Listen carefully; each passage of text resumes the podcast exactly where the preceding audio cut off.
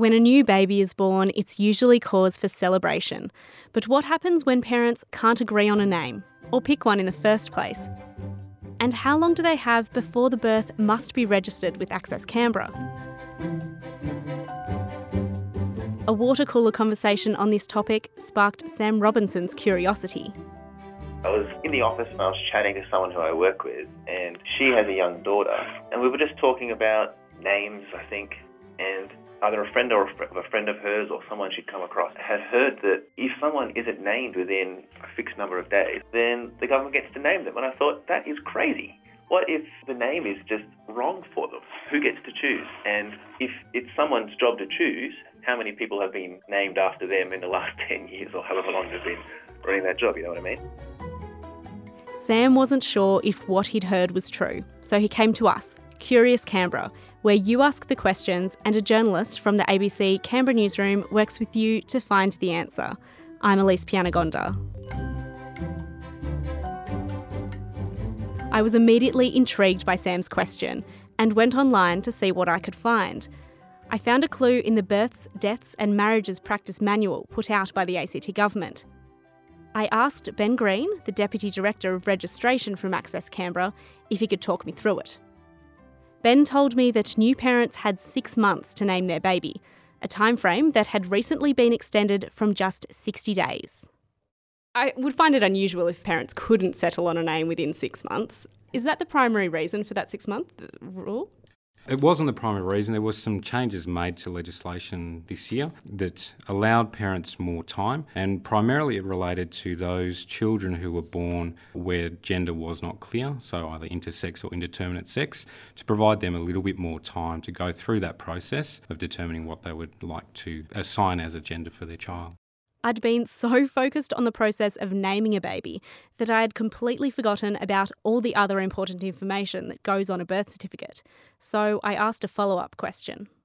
You know, six months isn't all that long if you're talking about uh, assigning a gender to a, to a child in some circumstances. So, can you change your gender on your birth certificate Certainly, a child's birth uh, record can be amended to change the gender.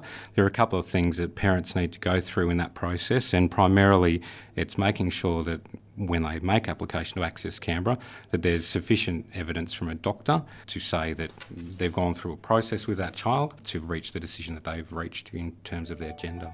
With adults, any adult who has their birth registered in the ACT and they're 18 years or older uh, can apply to have that, that changed as well.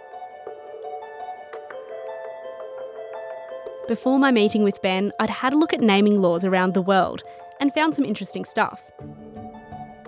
Quite a few countries, including Iceland and Hungary, have lists of babies' names for new parents to choose from. Both China and Japan impose a character limit on names, and until the early 90s, France also had a pre approved list to choose from.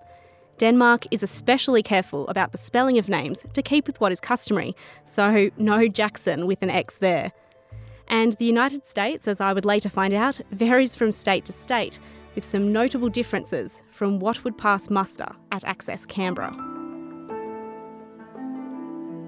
Put simply, Ben, after six months, can the government name your baby for you? Put simply, Elise, no, not really. Um, the government does have two circumstances in which they can name your child. So the first circumstance is if it's a prohibited name, and the second is if the parents can't agree on a name.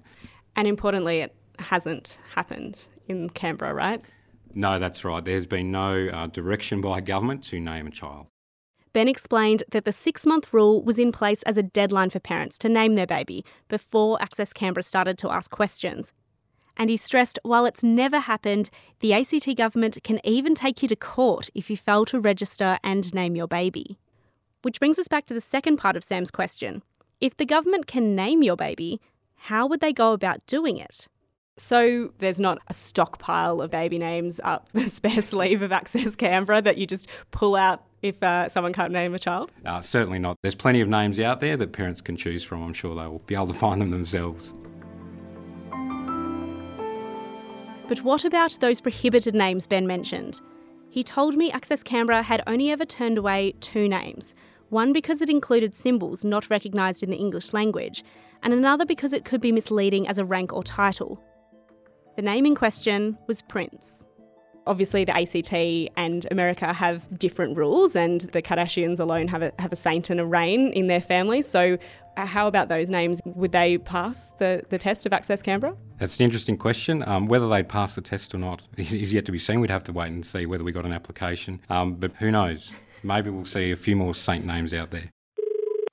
I called Sam to tell him what I'd discovered, and while he was happy to learn the answer, it wasn't quite what he had imagined.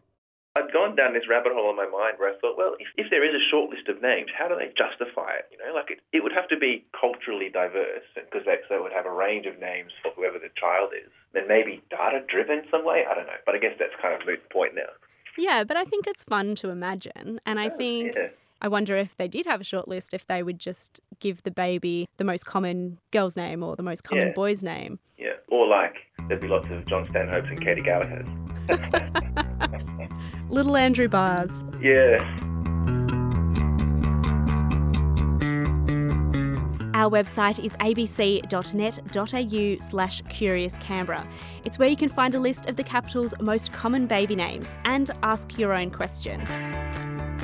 We're going to keep answering your questions, one every week, but we'll be taking a short break from our podcast. We'll be back in 2018 with a new sound and a new look.